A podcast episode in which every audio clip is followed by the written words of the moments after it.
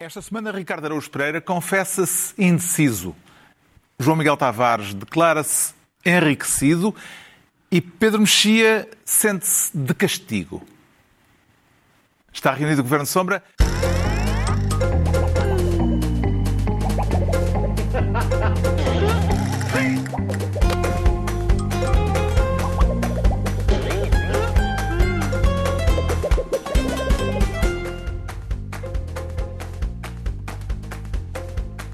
Ora viva, sejam bem-vindos no final da semana em que o ludopédio dominou o espaço mediático e em que a seleção portuguesa mostrou com um empate estar preparada para voltar a vencer o Euro.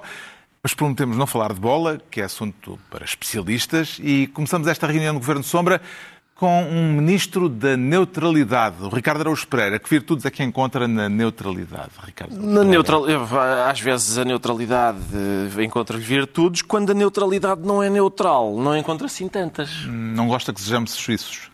Uh, não, quando, quando. O problema é o seguinte: se eu na rua vir 10 pessoas a pontapearem uma velha e disser eu neste caso vou ser neutral, eu não estou a ser neutral, estou objetivamente do lado das pessoas que estão a pontapear a velha. Isto é a propósito não de velhas nem de pontapés, mas da decisão do governo português de não subscrever uma carta sobre direitos LGBT na Hungria, uma carta que pedia uma atitude por parte da Comissão Europeia depois do Parlamento húngaro ter aprovado legislação considerada homofóbica. Treze países na União assinaram a carta, o governo português decidiu ficar de fora.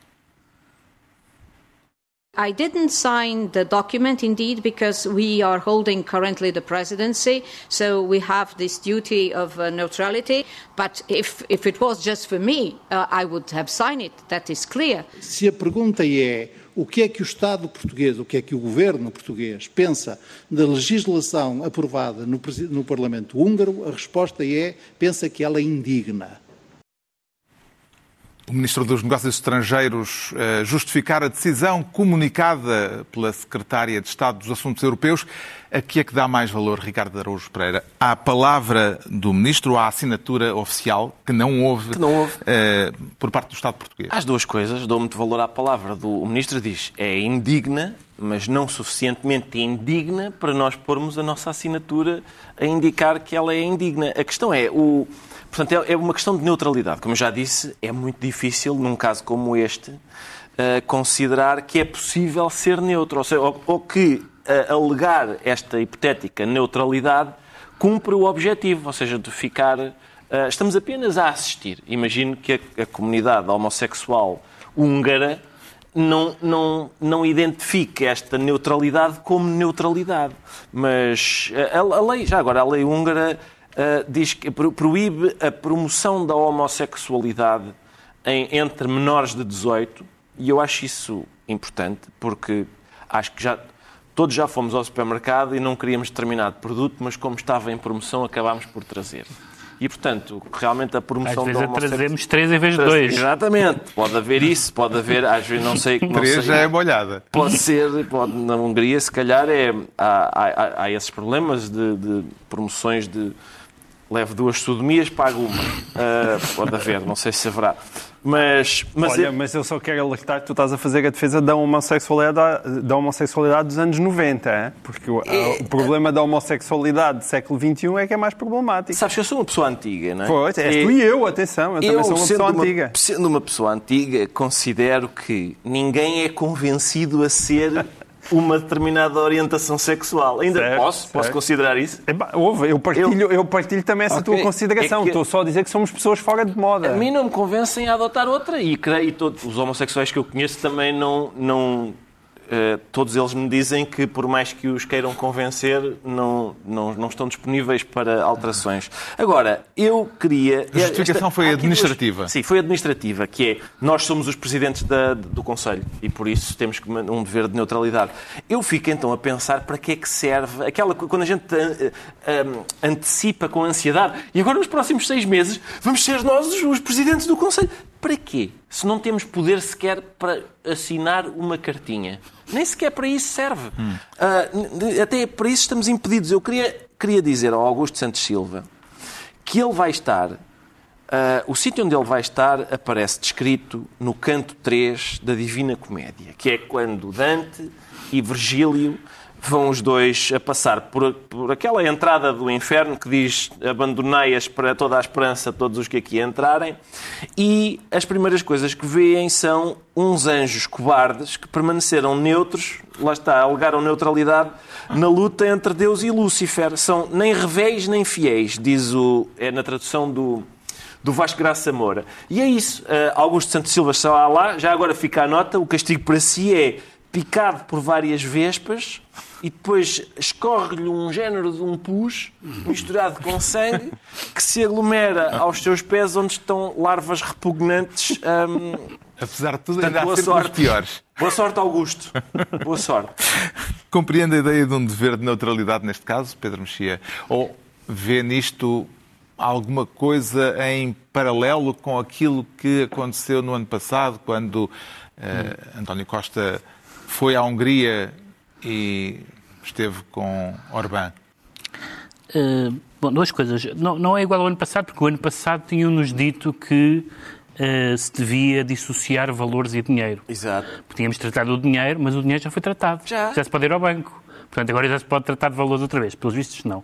O que acontece é que depende do que é que estamos a falar quando estamos a falar de neutralidade. Eu percebo que, que o país que rotativamente preside a União Europeia não possa uh, uh, uh, tomar descaradamente partida nas diferenças de opinião que há sobre matérias em que há diferença de opinião. Mas há diferenças de opinião e há matérias que são aquilo que se costuma chamar os valores europeus, ou os valores da Europa neste momento, não são os valores da Europa de há 50 anos, certamente, mas são os valores, são os valores da liberdade e da liberdade sexual e da orientação sexual e tudo isso está vertido em todas as, as constituições, em todas as legislações, em todos os códigos. E, portanto, nessa matéria não há bem como ser neutral. Há depois matérias de opinião, e já vou falar disso a propósito de um tema seguinte, mas há matérias em que, em que se pode discutir no âmbito da opinião, no âmbito académico, no âmbito científico, mas no âmbito de que, de que, de que uma legislação. É, é, são, são duas coisas muito, muito, que fazem muita impressão nessa legislação húngara. Uma é a questão da promoção, a ideia de que é por verem imagens de homossexualidade ou homossexuais que as crianças se vão tornar pessoas homossexuais, portanto, esse lado de contaminação. Não? E o outro lado é que essa legislação fala também da pedofilia. Exato. E não é inocente falar-se da homossexualidade e da pedofilia na mesma legislação. E isso realmente é enorme eh, que as duas questões sejam referidas uma ligada à outra, como se não houvesse nenhuma diferença entre um comportamento claramente uh, uh, criminal, é? do, do, do, foro, do foro penal, e outro comportamento que hoje em dia em todas as nossas legislações e segundo a OMS e tudo mais, é um comportamento uhum. que não que não, que não tem que ser penalizado de forma Mas no nenhuma. caso português prevaleceu a realpolitik. Pode-se pôr a coisa nestes termos. Pois, oh. não, pois não sei, eu não percebo, eu não percebo eu bem. Acho que já vieram a amendar a mão, acho que Já agora, pois, agora vão... coisas meio desastradas. Uh, uh, uh, sobretudo porque ao mesmo tempo há aquela coisa de dizer de dizer que isto é muito importante para nós, porque é, foi essa a ficção. A ficção é de que aquilo era realmente uma coisa muito importante, mas, mas se era realmente uma coisa muito importante, tem que ter alguma consequência. E isso não é uma naturalidade. É como uma pessoa diz, é como um árbitro dizer: eu não vou punir este jogador por jogar com a mão porque quer ser neutral. Não, é a regra do jogo, não certo. pode jogar com a mão, portanto tem que intervir porque há, foi, foi consensualizado que não se pode jogar com a mão. Muito a propósito da metáfora futebolística, a UEFA, a Federação Europeia de Futebol, impediu a cidade de Munique de iluminar o estádio onde foi jogada uma partida do Euro com as cores da bandeira LGBT. A partida do Euro, aliás, era com a seleção da Hungria. Mas depois a própria UEFA publicou um comunicado com o seu logotipo envolvido nas cores do arco-íris. Eh, viu nisto uma contradição, João Miguel Tavares, ou uh, compreendeu as explicações dadas pela UEFA a este respeito? Por acaso, esta é, um, é, é, é, uma ótima sequência porque, para mostrar como os, os casos não são de todo idênticos. Eu acho que a UEFA foi muito inteligente na sua resposta. Uh, a UEFA argumentou da seguinte forma: ele disse que a questão não estava no símbolo da, da bandeira LGBT ser um símbolo político, ou ser uma bandeira política. Daí e depois ter colocado hum, as cores da bandeira no seu logo, mas disse que fazer aquilo naquele momento era um gesto político, porque estava a jogar a Hungria, como tu sublinhaste bem. E é verdade.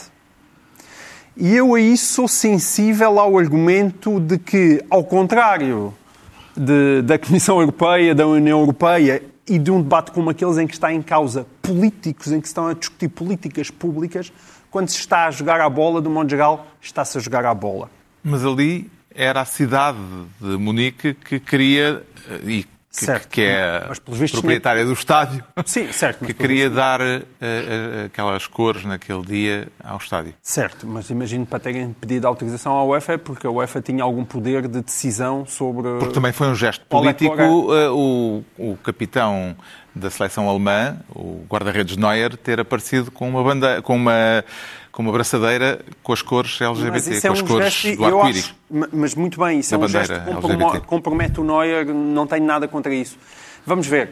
O problema é que a homossexualidade não é o único problema de discriminação no mundo inteiro. A UEFA, hoje em dia, por exemplo, nós temos claros problemas democráticos e de autocracias. E se saltamos da UEFA para a FIFA, temos questões como uh, a China. Também temos de ter manifestações em relação à China uh, da parte da UEFA cada vez que existe um jogo. Ou seja, quem está a organizar eventos desportivos convém que esteja a organizar eventos desportivos. Quando se decide que algo é de um domínio de tal forma inadmissível que tem que ser corrido dos eventos desportivos, como aconteceu com a África do Sul, por exemplo, durante a época do Apartheid, então o que se faz é olha, essa seleção não, nem sequer pode participar em eventos internacionais. Nada contra. Mas enquanto a Hungria, ou a China, ou os países todos do Médio Oriente, que também mereceriam luzes eh, com a bandeira eh, LGBT, enquanto esses países continuarem a fazer parte de eventos desportivos, eu percebo que quem os organiza tenha que ter algum cuidado para a política não entrar aí. Entregamos então ao Ricardo Araújo Pereira a pasta de Ministro da Neutralidade, mas continuamos mais ou menos no mesmo âmbito, porque o Pedro Mexia quer ser Ministro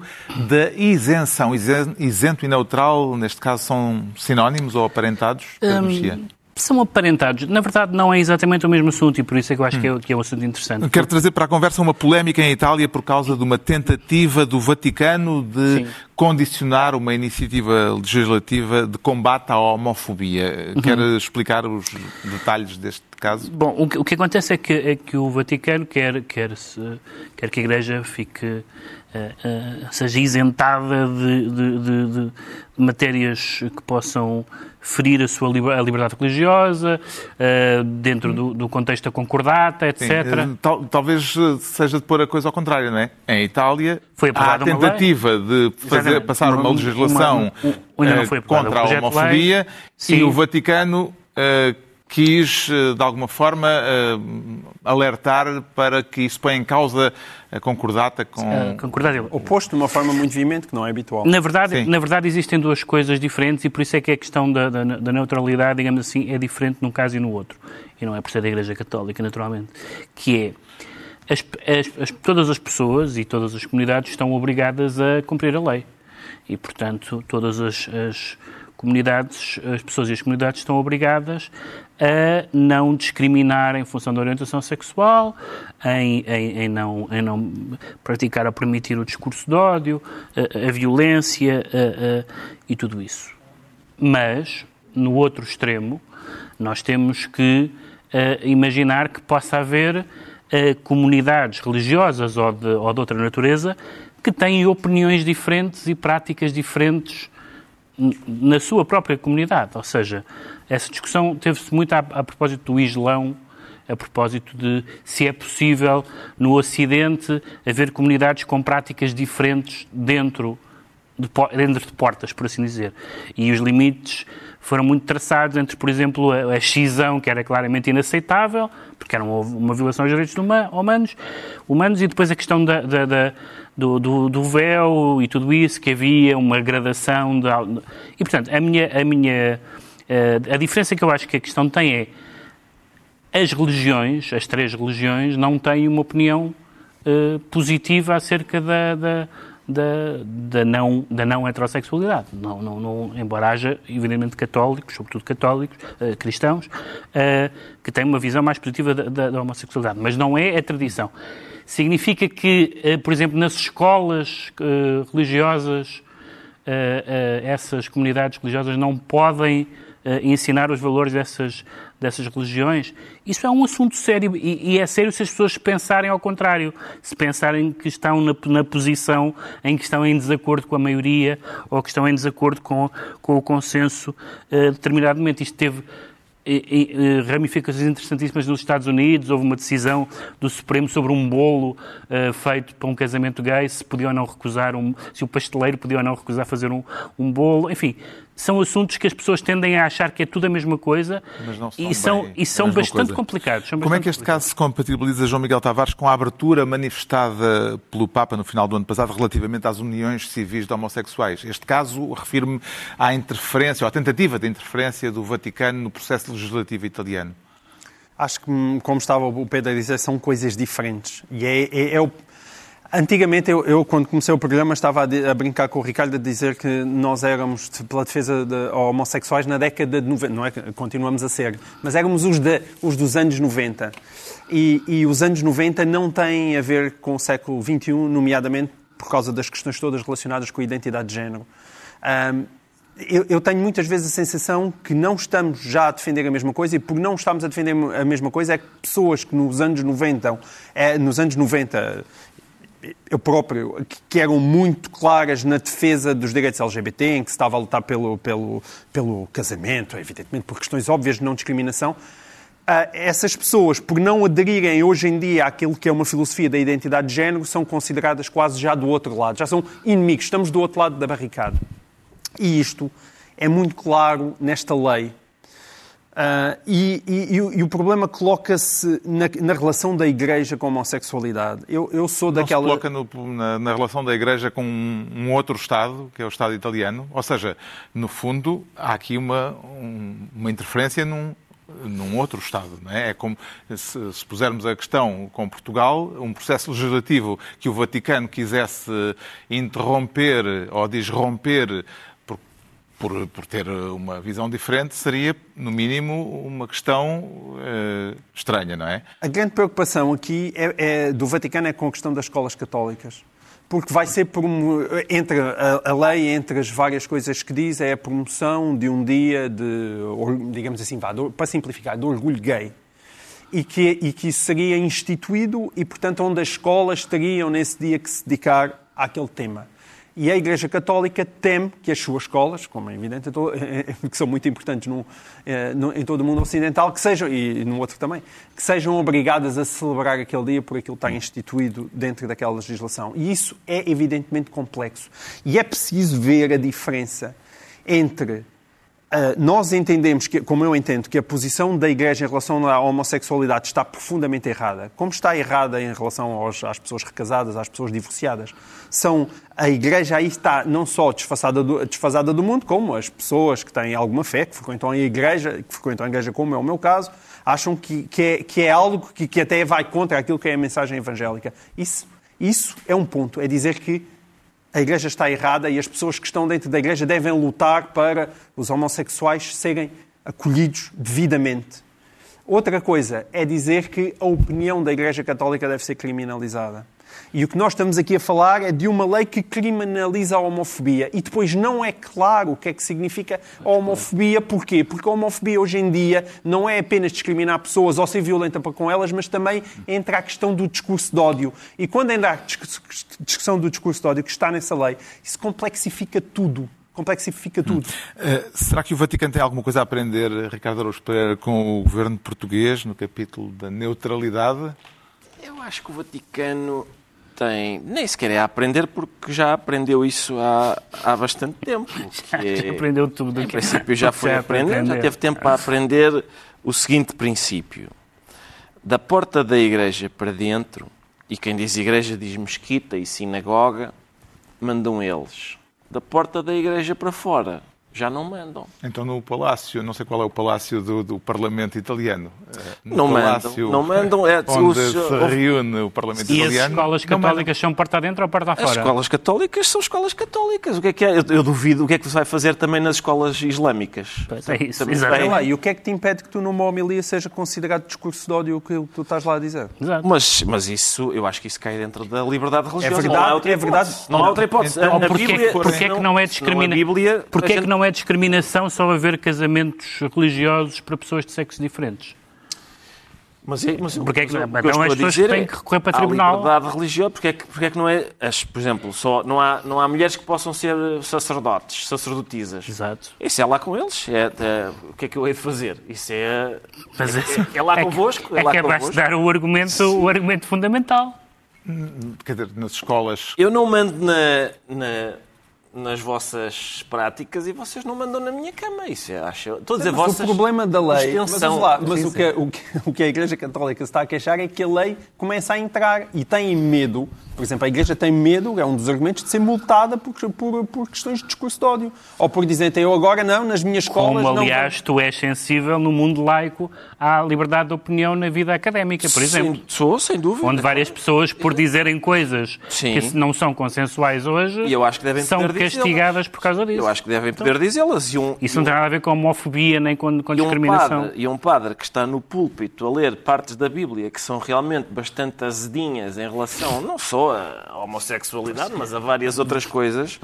Não, quer dizer, o que é que. Eu, por mim, à vontade, eu, eu, eu queria só sublinhar, talvez só para acabarmos num, num ambiente de concórdia, uma, uma, uma frase que vi num cartaz de alguns ativistas eh, gay na- em Itália, que, que o cartaz dizia a única coisa que é contra a natura é ananás na pizza. E eu, sim, realmente, Verdade, isso concordo. O Pedro Mexia é fica então ministro da é isenção é e é a vez do João Miguel Tavares se tornar ministro da cerca e vai ser permitido pular a cerca, João Miguel Tavares.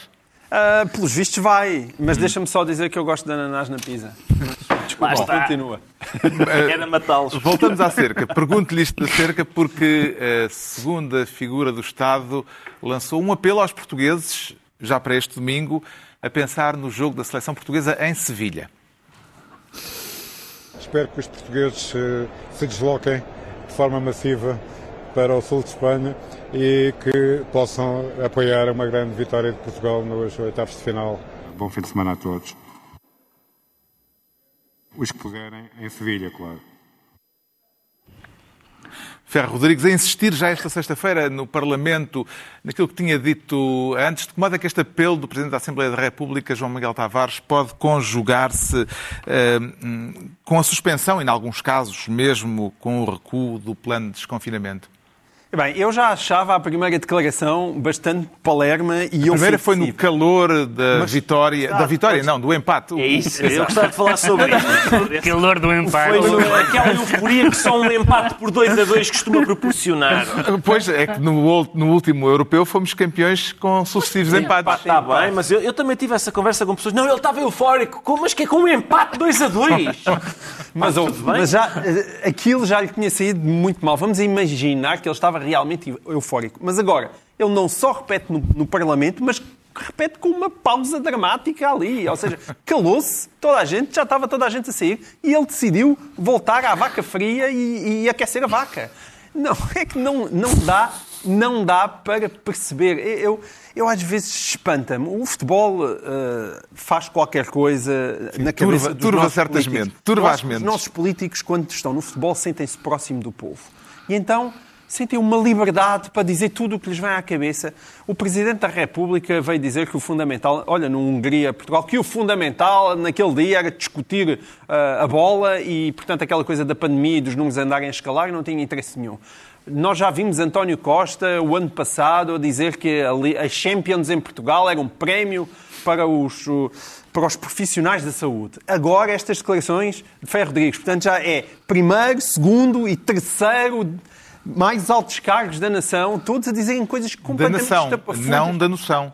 não da noção, a dizerem as coisas mais estapafúrdias. E eu só penso é, aquelas pessoas que andam a lutar, têm um negóciozinho, têm um pequeno restaurante, as pessoas vão não- se estiverem em Lisboa, em Albufeira, não podem abrir o restaurante no próximo sábado. As pessoas não podem jantar lá. Podem até às três e meia da tarde. Pois podem. Não, Eh, não se pode jantar quando, quando fazem mais dinheirinho. Achou, achou oportuno o apelo de Ferro Rodrigues, Ricardo Araújo Pereira. Pode haver eh, melindre diplomático nesta ideia de mandar os portugueses irem infectar a Andaluzia? Na verdade, eu não sei quem é que vai infectar quem. A Andaluzia porque- também está bastante Exato, infectada, não é? que, Basicamente, o apelo de Ferro Rodrigues é: pessoal, nós que estamos a ponderar parar com o desconfinamento, vamos massivamente para um sítio que ainda está pior do que nós. É, ou seja, é capaz de ser dos piores conselhos da história da política portuguesa. E eu, eu- a questão é, este tipo de declaração, a única coisa que me surpreendeu foi o Sr. Presidente da Assembleia da República não estar em tronco nu com uma litrosa na mão. Porque este é o tipo de declaração que costuma ser proferida nessas condições. Vamos, bora! Invasão! Invasão! Agora, eu queria. eu- o João Miguel disse, e se calhar é isso, se calhar é isso. Os, os políticos, eh, quando falam de futebol, sentem-se próximos do povo, acham que é uma maneira de se aproximarem, de. de- de- não sei, de alguma. Mas che- cheira-me, isso é, tem um cheirinho não é? A populismo, porque, na verdade, será aproximar-se do povo? Meu- a minha questão é, que povo? Porque neste momento, vamos só fazer um resumozinho. Portanto, nós estamos no meio de uma pandemia que está neste momento a agravar-se.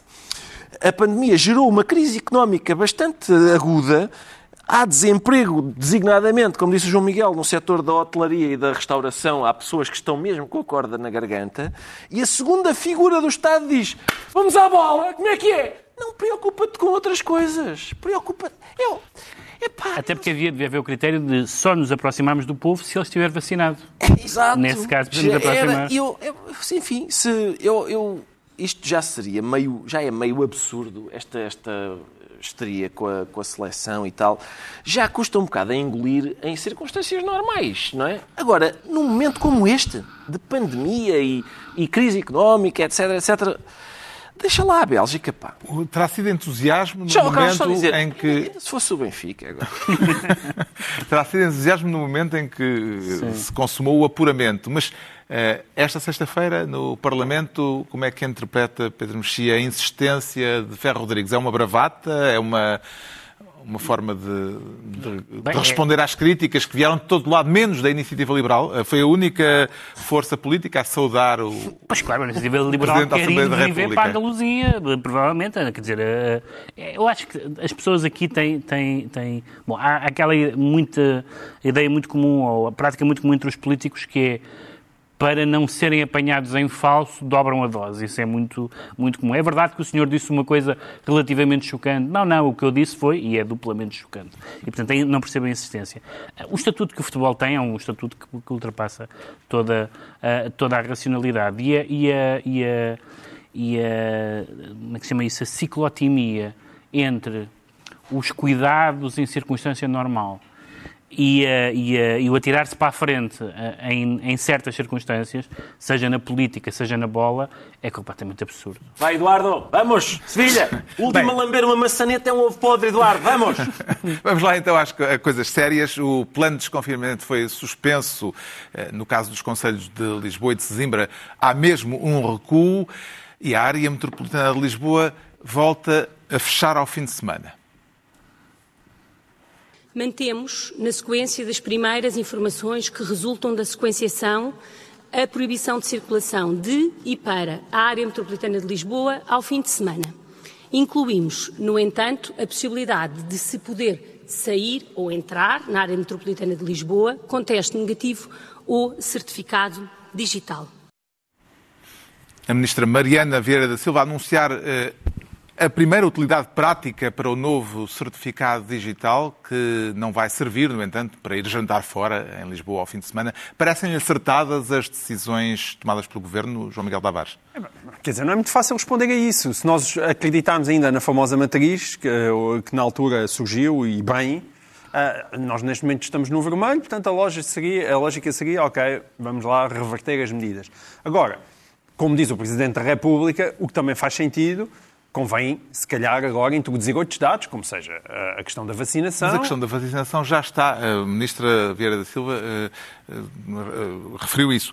Já está introduzida na própria matriz, no sentido em que eh, já altera os dados daqueles resultados, porque, por natureza, eh, eh, quem, quem foi vacinado já não estará naquela situação. E, portanto, é, já está incorporada a vacinação na matriz. Isso não me parece que seja assim tão claro, porque supostamente tu podes ser vacinado e seres infectado, simplesmente aquilo não te afeta a ti, mas tu podes infectar outros.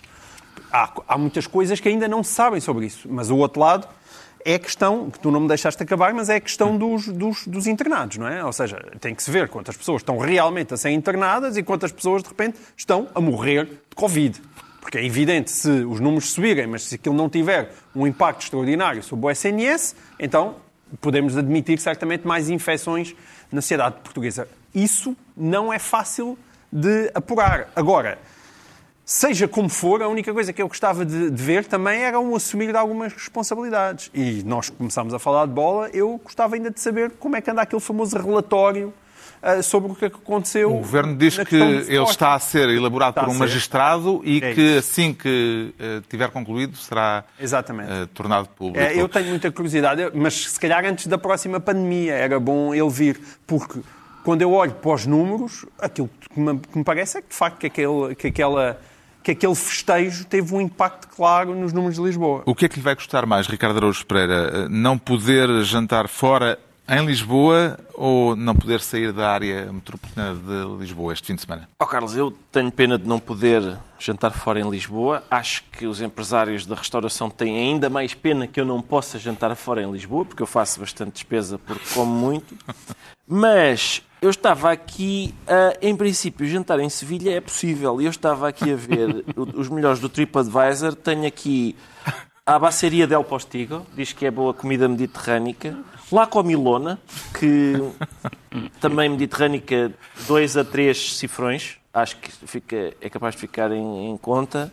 Um, Pode ser, quem sabe, se, se não dá Já para ir... Fica a sugestão para... Fica a sugestão, não se pode jantar em para, Lisboa, mas... Para as, para as massas, porque para, para, como, como irmos, a deslocação vamos, será massiva... Vamos massivamente jantar a Sevilha, eu, eu propunha isso. Uh, há, há 19 conselhos, há mais de 19 conselhos, entre eles o Porto, à beira de poderem ser uh, obrigados a voltar atrás, como Lisboa, no plano de desconfinamento. Uh, está a sentir isto como uma quarta vaga em um momento preocupante da pandemia? Ou ou, ou, é, ou, ou, como o Presidente da República, eh, não há razão assim para alarme?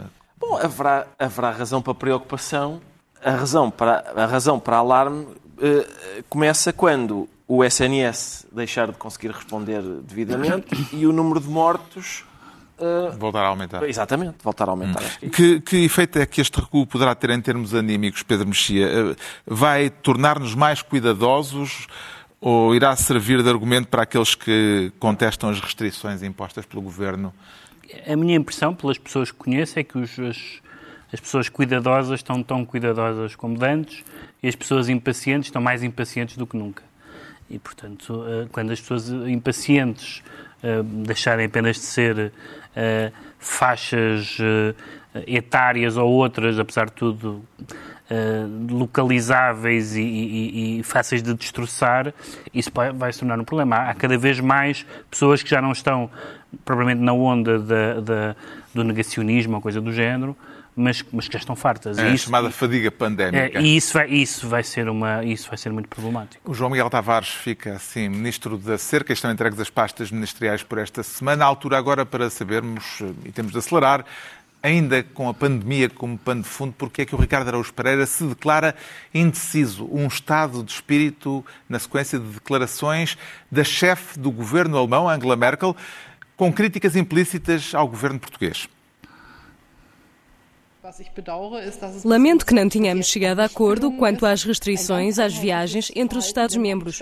E agora isso traz consequências. Estamos a assistir a uma situação em Portugal que talvez pudesse ter sido evitada. Um puxão de orelhas de Angela Merkel ao governo português que gerou uma troca de tweets entre PSD e PS, entre Rui Rio e Ana Catarina Mendes. Eh, o que é que o fez ficar indeciso, Ricardo Araújo Pereira? Eu acompanhei também a política ao mais alto nível via tweet e, e o que me fez ficar indeciso foi o seguinte, Carlos, foi basicamente foi, foi uh, a indecisão, em princípio, é, está manifesta, na, porque, repare, do, da parte do PSD, Uh, não, ainda não há muito tempo, Rui Rio estava a dizer que era uma vergonha como é que nós não, não conseguíamos ter cá mais ingleses. Foi o deputado Cristóvão Norte. Sim, o PSD, o PSD, lamentava que, não se, que Portugal não, não, não tivesse criado as condições para termos cá mais ingleses. Nisto vem Rui Rio, também do PSD, e diz que é uma vergonha termos tido cá tantos ingleses no Porto. Mesmo da parte do governo, não passou assim tanto tempo desde que se disse é uma injustiça nós termos saído da lista verde, para se calhar vamos, vamos parar aqui com o desconfinamento porque isto está agreste. E, portanto, as indecisões hum, são uh, de parte a parte. Um, eu, eu, normalmente, quando vejo que quer o, o governo, quer a oposição, numa fase, numa altura de pandemia, estão com estes zigue-zagues, o que eu faço é, eu reforço lavagem de mãos, utilização da máscara e tenho ir para baixo da cama. Esperar que isto passe. Compreende as críticas da chefe do governo alemão, João Miguel Tavares, ou acompanha o ministro dos Negócios Estrangeiros português quando ele diz que as palavras de Merkel são difíceis de entender? Eu não tenho as menores dúvidas que Augusto Santos Silva seja uma pessoa de compreensão lenta. Aliás, é não, por sabe alemão. Sim, eu também Sim. achei as palavras dela difíceis de entender, mas felizmente havia aquela Sim. dobragem.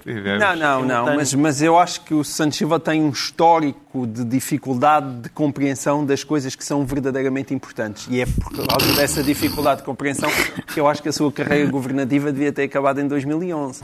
Tendo em conta que ela continuou. Vai sempre ter é a casa normal, partida. É normal. Tendo em conta que ela continuou, é normal as suas dificuldades, mas atenção, eu também tenho, para me unir a Augusto Santos Silva, compreensão lenta exatamente porque o Ricardo estava a dizer, porque o mesmo Augusto Santos Silva estava há muito pouco tempo a indignar-se por uh, Portugal ter sido retirado do corredor aéreo, porque aquela coisa da Delta não parecia não ter problema nenhum. E agora uh, está assim.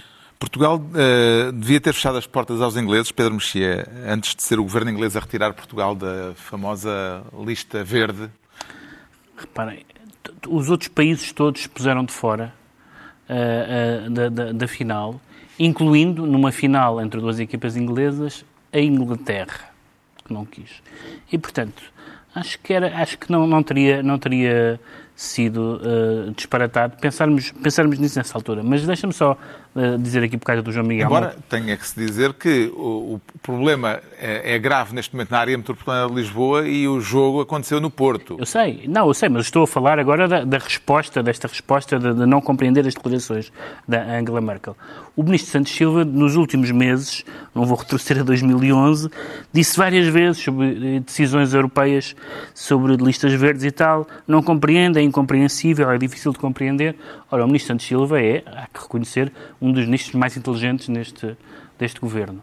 E, no entanto, todas as semanas diz que não compreende coisas. Não sei que círculo do inferno de Dante é que lhe está reservado, mas quando uma pessoa muito inteligente todas as semanas nos comunica que não compreendeu uma coisa, passa-se qualquer então, coisa estranha. Era, foi, ele deu uma entrevista ao Observador cujo título era Vejam para o que eu sou.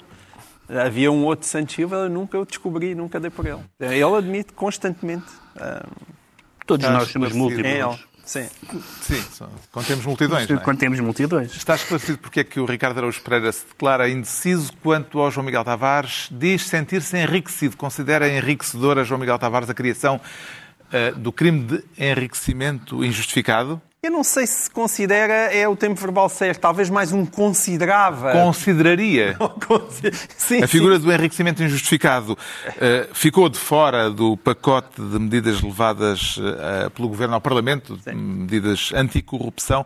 Como é que lê o e agora vou citar uma expressão usada pela bancada do Bloco de Esquerda, o ruidosíssimo silêncio do governo a este respeito. É havia uma estratégia nacional de combate à corrupção. É verdade que essa estratégia originalmente nunca teve lá o enriquecimento ilícito. O enriquecimento ilícito surgiu como por magia daquilo que foi a decisão do juiz Ivo Rosa na Operação Marquês, porque de repente o PS mostrou-se interessado em criminalizar o enriquecimento ilícito. Mas, como desconfiava, aquilo uh, era demasiado das boas notícias, rapidamente uh, se percebeu que o enriquecimento ilícito que o, que o PS e o PSD, já agora sempre juntinhos nestas coisas, neste momento estão a admitir, a admitir, não vai dar em nada. Por um lado, o Governo não apresentou uh, o, nenhuma proposta. A Ministra relação... disse que isso ficará a cargo do Parlamento. Exato. Será eventualmente a bancada do PS a propor qualquer coisa nesse é... sentido, depois das férias parlamentares. Exatamente. Portanto, aquilo desceu agora à especialidade, eles vão discutir esse pacote de corrupção e supostamente vão introduzir o enriquecimento ilícito. O que é que o enriquecimento ilícito que está em cima da mesa é a proposta da Associação Sindical de Juiz, que é uma proposta engenhosa para evitar um novo chumbo no Tribunal Constitucional por causa da questão do ônus da prova. E então o que a Associação propõe é, não, nós não vamos pelo lado do enriquecimento ilícito, vamos pelo lado da ocultação da riqueza. Os, os políticos têm que declarar os seus rendimentos ao, ao Tribunal Constitucional e se se provar que, afinal, houve rendimentos que não foram declarados, que lhes permitiram comprar casas, herdados, o que for, então aí sim isso pode ser punido. Mas o que é que agora, espertos, vem o PSD o PI, e o PS dizer? Ah, só há aqui um detalhe. Um, para isto realmente ser crime e haver dolo, é preciso primeiro existir uma notificação do Tribunal Constitucional. Ou seja, o Tribunal Constitucional, que além de nem sequer ter meios, e já o disse várias vezes, para andar a averiguar as declarações de rendimentos, tinha que saber por antecipação que aquele dinheiro ilícito que ninguém sabe que existe, o Tribunal Constitucional, por milagre, tinha que saber que existia e tinha que pedir ao político para dizer: olha, e já agora este dinheirinho aqui que vocês esqueceu. E, portanto, sem haver essa notificação, então não haveria crime. Ou seja, isto é nada, é transformar a, a, a ocultação da riqueza num vazio e é mais uma artimanha que depois eu vejo os deputados todos a dizerem cuidado com o populismo, ai, cuidado com a demagogia, esta ideia de que todos os políticos são corruptos. Eu não acho que todos os políticos são corruptos. É o que eles fazem muito, muito pouco para combater a corrupção é mais do que evidente. Compreendo o argumento, Pedro Mexia, de que deve ser, devem ser as bancadas parlamentares a criar esta figura, ou propor eh, esta figura do enriquecimento injustificado ou ilícito eh, e não o Governo? Eu compreendo todos os argumentos desde que se faça alguma coisa. A Ministra da Justiça diz que, que isto vai lá pela soft law. Eu só quero uma law, pode ser, eh, pode ser soft ou hard. É, é, é preciso é legislar sobre esta matéria. Número um, é legislar de uma forma constitucional. Está em cima da mesma proposta que é constitucional legisle. Uhum. A Ministra da Justiça defendeu, como disse o Pedro Mexia, eh, que o combate eficaz à corrupção, sobretudo, deve ser feito, sobretudo, eh, pela prevenção. Em que medida é que este debate pode ser inquinado, Ricardo Araújo Pereira, eh, para usar a expressão, uma expressão da bancada comunista no debate desta sexta-feira, pela gritaria dos demagogos? Pode ser, sim, pode ser. É uma boa expressão, pode de facto ser inquinado pela gritaria dos demagogos, porque há várias maneiras de, de estar desinteressado de, verdadeiramente deste, deste, problema. Uma, é, o João Miguel já disse, é aquelas, aquela, normalmente aquele casamento PS-PSD em que há sempre uma questão que, etc. A outra é com gritaria, que é o que faz o Chega. O Chega está tão desinteressado desta, desta de, de, em relação a, tem o mesmo desinteresse pelo enriquecimento ilícito do de PS e PSD, só que espertamente vai ao contrário, que é faz, faz o apresenta uma lei de tal forma grotescamente inconstitucional que ela é rejeitada por toda a gente. Não é sequer abstenções, é, é votos contra desde o PCP ao CDS. E com isso chega, consegue duas coisas. A primeira é, olha para estes, estão a ver? Eu bem queria, mas ninguém me deixa. E a segunda coisa é, é pá, agarrem-me, agarrem-me que senão eu mato. Eu vou, eu vou para eles mesmo com toda a força. Sim, com uma força tão estúpida que é inconstitucional. E, portanto, o resultado é apresentar uma lei que não, que não, que não dá para nada, não funciona, não, não existe na, na prática, depois não, não existe. É, é, é, sempre o desinteresse do, do Chega pela. Tudo o que diga respeito à alta finança é realmente interessante, porque, por exemplo, Luís Filipe Vieira, nem uma palavra. BPN, zero. BES, porquê? Porque não há ciganos no Conselho de Administração se houvesse, talvez, talvez o Chega ligasse a estes problemas grandes do país. E com isto chegamos aos livros. E eu trago esta semana não um, mas dois livros da mesma autora, A Fúria e Os Dias da Noite. Saíram ambos agora, praticamente ao mesmo tempo, publicados por duas editoras diferentes, a Antígona e a Snob. e vem dar-nos a conhecer a faceta literária mais importante de uma grande escritora argentina, Silvana, Silvina Ocampo. Eh, é um daqueles casos de uma mulher que injustamente ficou um pouco na sombra de dois autores, eh, de quem era muito próxima, Adolfo Bioy Casares, o marido, e Jorge Luís Borges, que foi um grande amigo do casal. Em Portugal, até agora, havia apenas um pequeno romance, um divertimento, digamos assim, que Silvina Ocampo escreveu a meias com o marido. Os contos estavam inéditos e é nos contos que Silvina Ocampo é realmente uma grande autora, sempre ligeiramente perversa. Eh, Jorge Luís Borges salienta nela um estranho amor por uma certa crueldade inocente ou oblíqua. Dias da Noite e A Fúria, eh, pode-se começar por qualquer um deles, tenho andado a ler contos de um e do outro de forma intercalada e vale mesmo a pena descobrir esta autora, Silvina Ocampo. Quanto ao Pedro Mexia, traz estudos literários com sentido de humor.